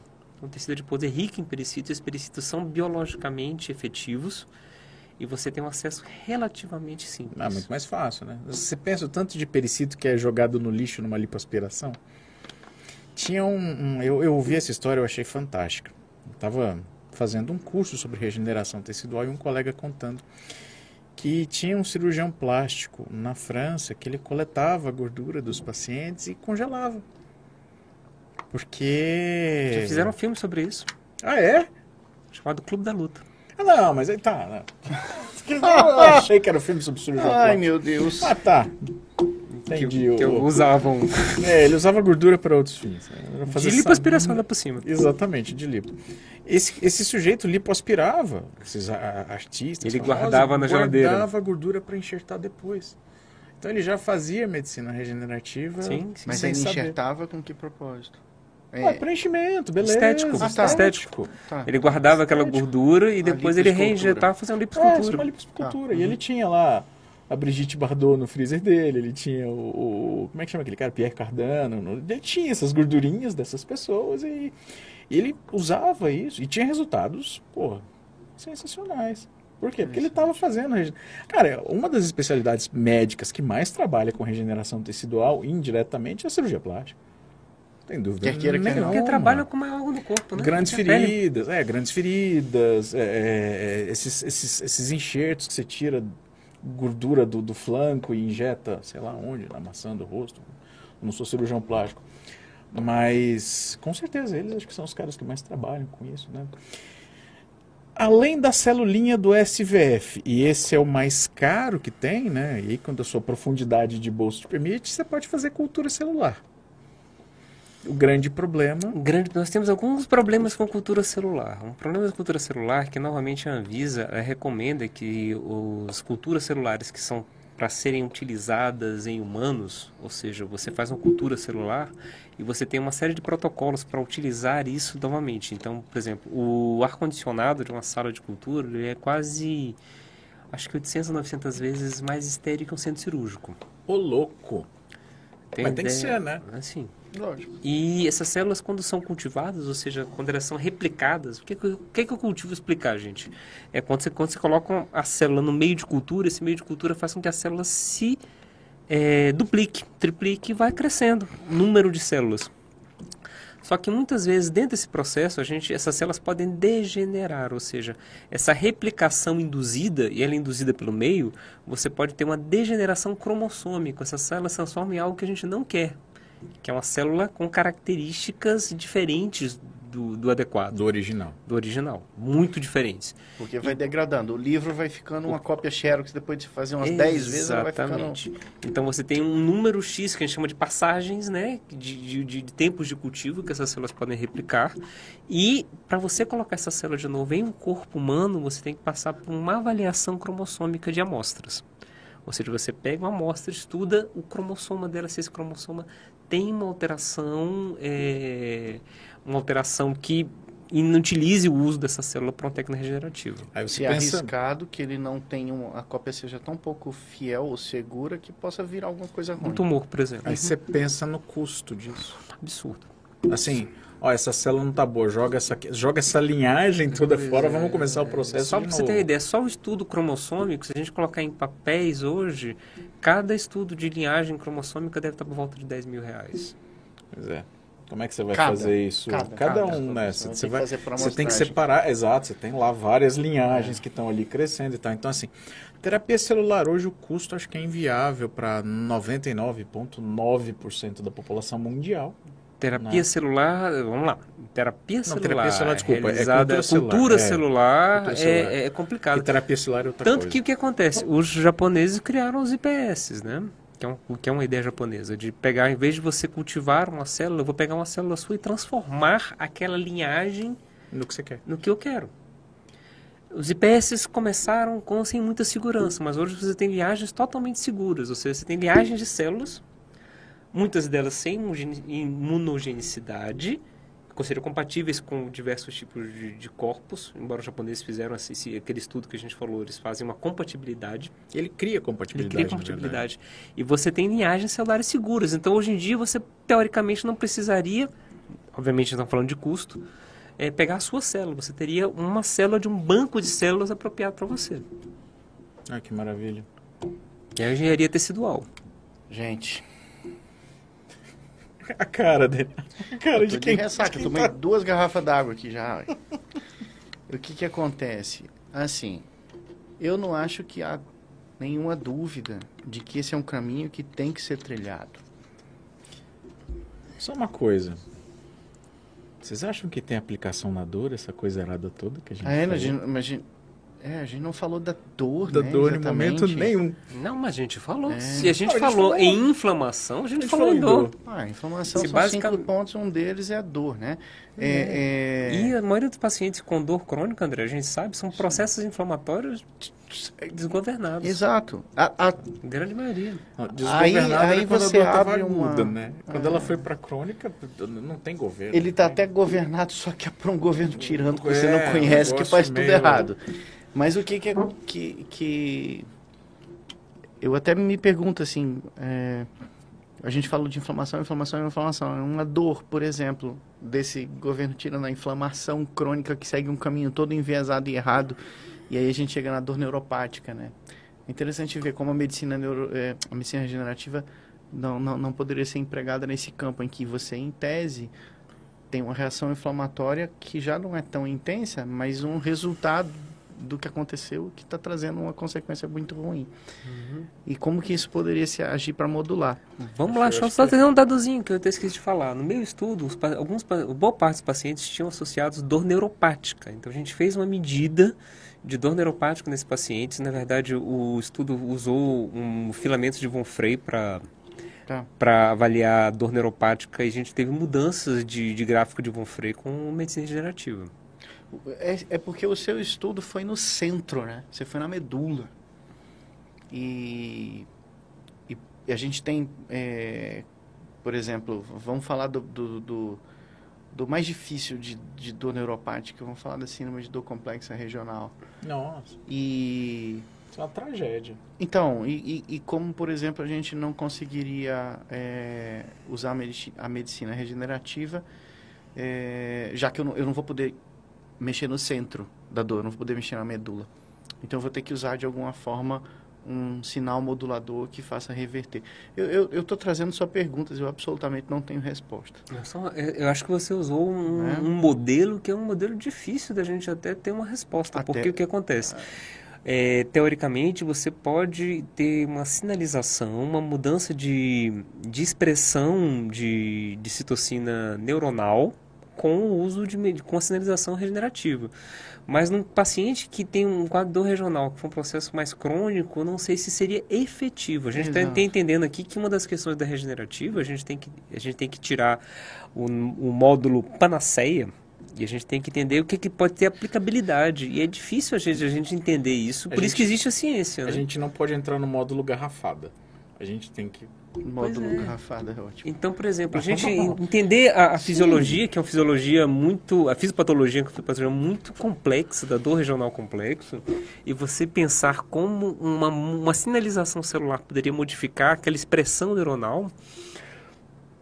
É uma coisa para estudar mesmo, André. É uma É, coisa de, eu- de eu- estudo. eu tenho acho que certeza. é um, um estudo até com, com modelo com modelo laboratorial ou com modelo animal seria uma coisa interessante.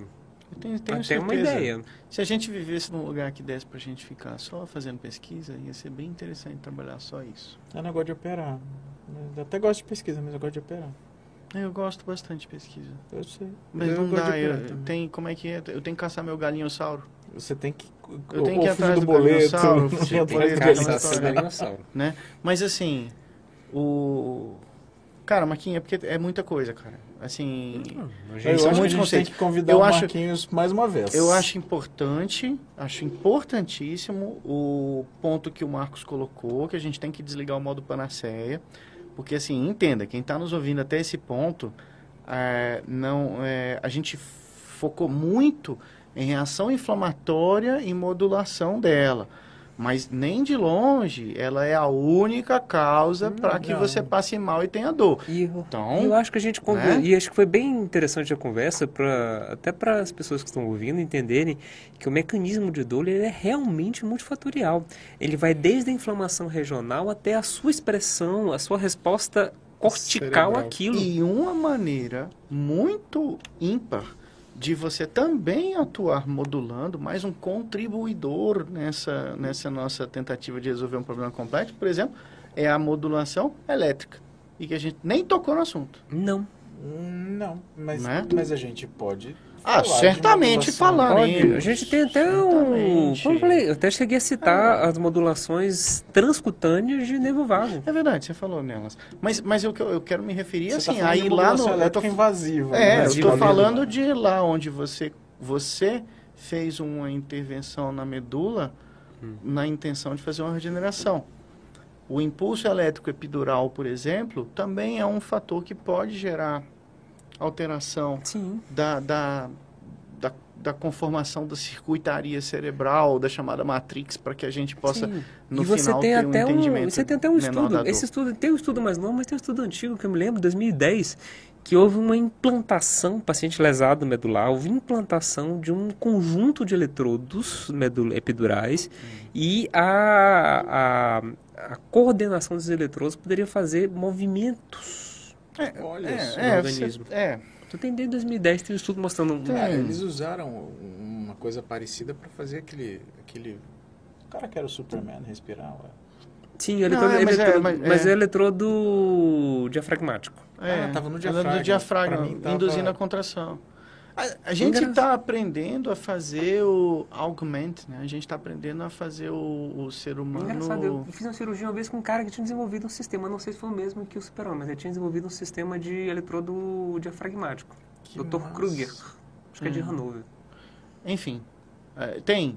Eletrodo diafragmático Tá, já existe. mas eletrodos não geram regeneração tecidual. A gente vai não, falar... há, há, há, há controvérsias. Não, Há tá, controvérsias. Controvérsias. Até porque você tem, não sei, Sim. por exemplo, não sei os, os eletrodos epidurais da maneira como eles são vistos, Pensados. pensados hoje. É, tá. Então, Mas, por exemplo, se a gente tem que entender que ah, existe as, as, as isotomias pulsadas Eu acho, eu e acho elas têm um efeito regenerador, pulsada é um Eu fator. acho que não tem, não tem assim na corrente contínua. Talvez no campo, no Mas, campo gente, é- elétrico, no é- campo eletromagnético, aí eu acho é. que você, Tem- você consegue pensar melhor na E, regeneração. e tem tecidual. outros, e tem E, outros mas eu acho que a questão também. toda, talvez hoje, do eletrodo epidural, que não tem, a gente não tenha conseguido entender a frequência adequada. Porque tudo, todo a- a- esse trabalho tecidual é baseado em Não, frequências. é, mas não é só frequência. Não é só frequência. Estímulo é, de sistema nervoso central é frequência, formato de onda. Sim, sim. é, Tudo que... É, Aí, quando a gente fala frequência, a gente está falando assim, se a gente está colocando uma onda homogênea, se a gente está colocando onda heterogênea, o burst é um exemplo. é, tem que ter outra aula É disso outra- aqui, gente. mas não, dá para falar Mas tem que agora, entender não. que a gente está falando de eletrodo epidural. O que é feito hoje na, no Hum. device que são feitos hoje são basicamente para dor neuropática. Eu Hum. acho que é interessante a gente pensar, talvez no futuro, isso com bioengenharia, de outros tipos de eletrodos para outros tipos Mas de ideias. um dos benefícios para o qual o eletrodo epidural já está muito bem desenhado e comprovado, por exemplo, Hum. é no trofismo de uma lesão periférica de origem vascular. E como é que você fala aqui? Como é que Aí eu você- faço uma pergunta, isso não Hã? poderia estar relacionado também à modulação de estímulos autonômicos? Sim. E, e no fim das contas, induzindo uma reação vascular controlada. Mas Ah, aí você tá. fazia um feedback de modulação autonômica. É, sim, Marcos. Possivelmente é, sim. o, o que a gente o- está o- mostrando o- aqui é que assim, mecanismo efetor. por efeitos didáticos, para que o nosso cérebro seja capaz de compreender as coisas, Uhum. a gente tende a pegar um problema complexo e destrinchá-lo em várias camadas.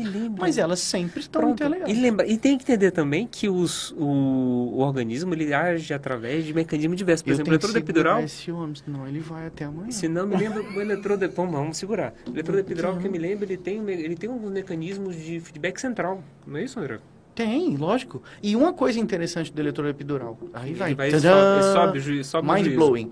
Você tá lá com o estímulo do eletrodo epidural durante um ano, dois anos, três anos. um O estímulo parou. Você não tem mais aquela dor igual era antes. Pois é. Porque a ele gente- induziu uma reação biológica. Aí que tá, não é só ligar e desligar a Não, luz. ele fez neuromodulação. Tem gate. Hum, teoria das, das.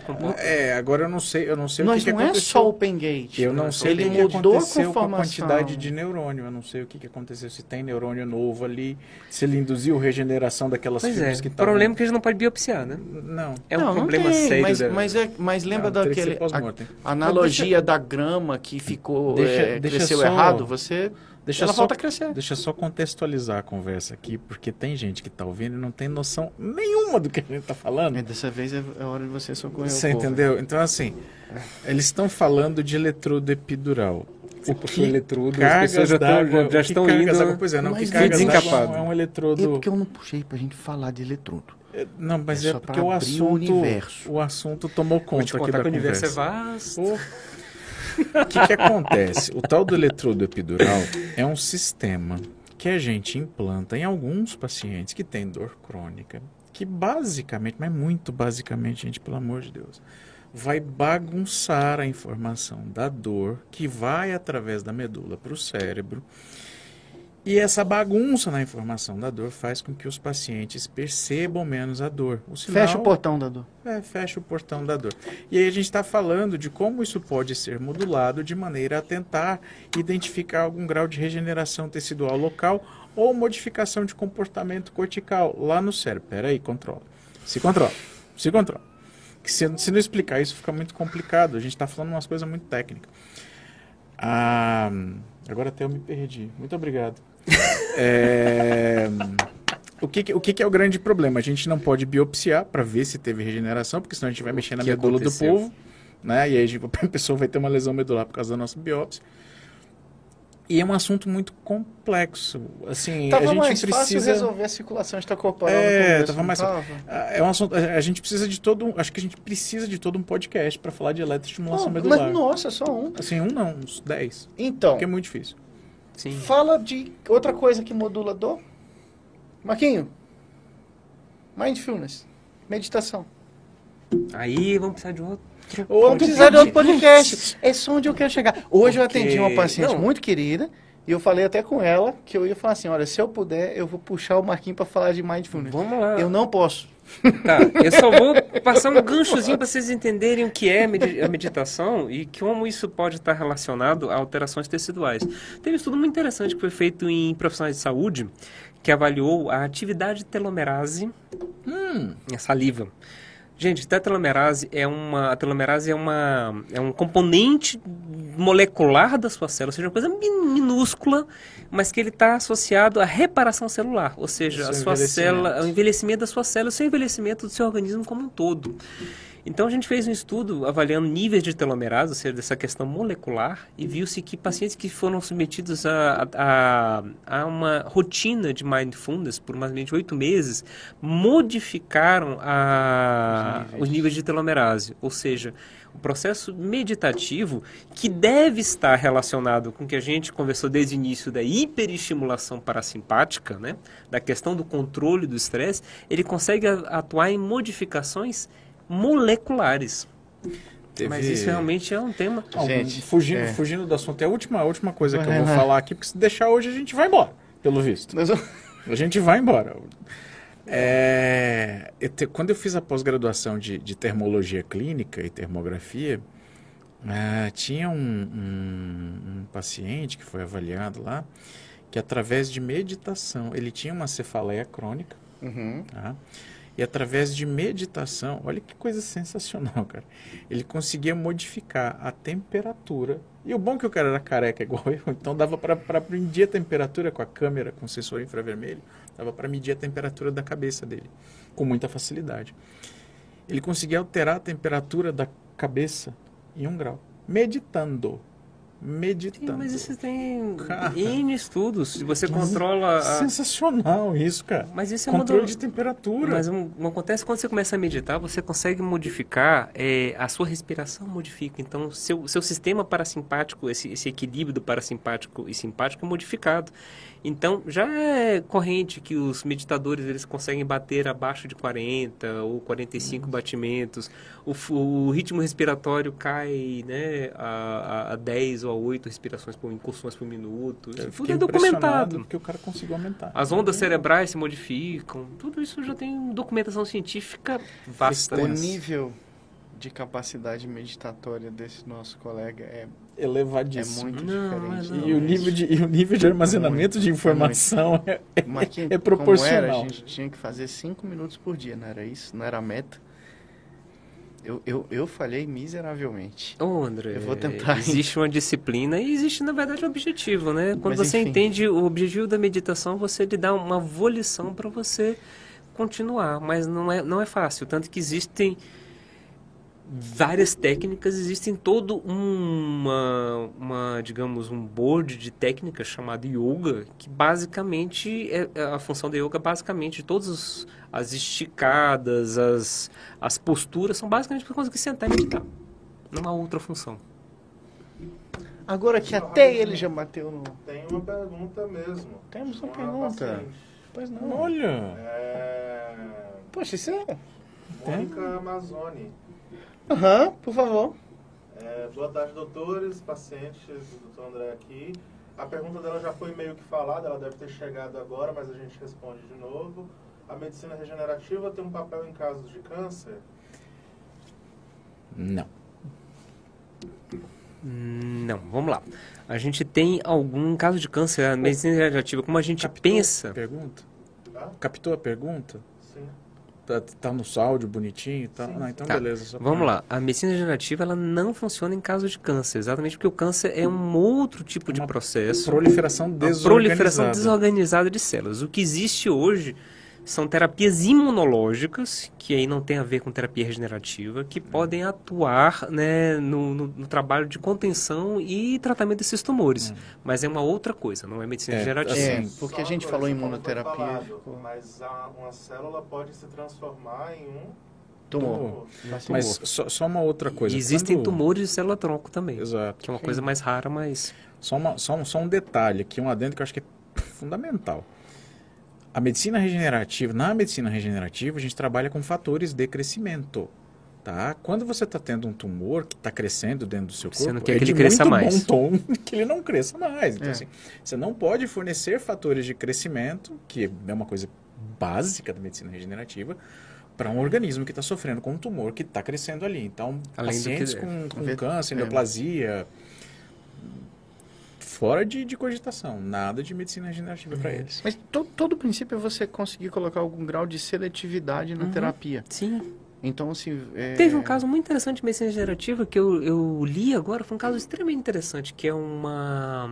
Um caso até com uma. Foi com, acho que uma, uma atriz de cinema que ela fez um. Ela tinha uma esclerose múltipla avançada, Hum, ela retirou medula óssea.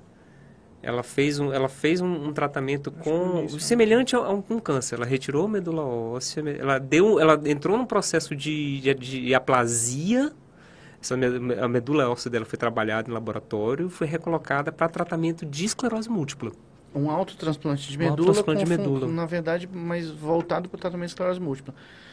Eu não conheço bastante de esclerose múltipla para saber até que ponto isso é inédito, mas.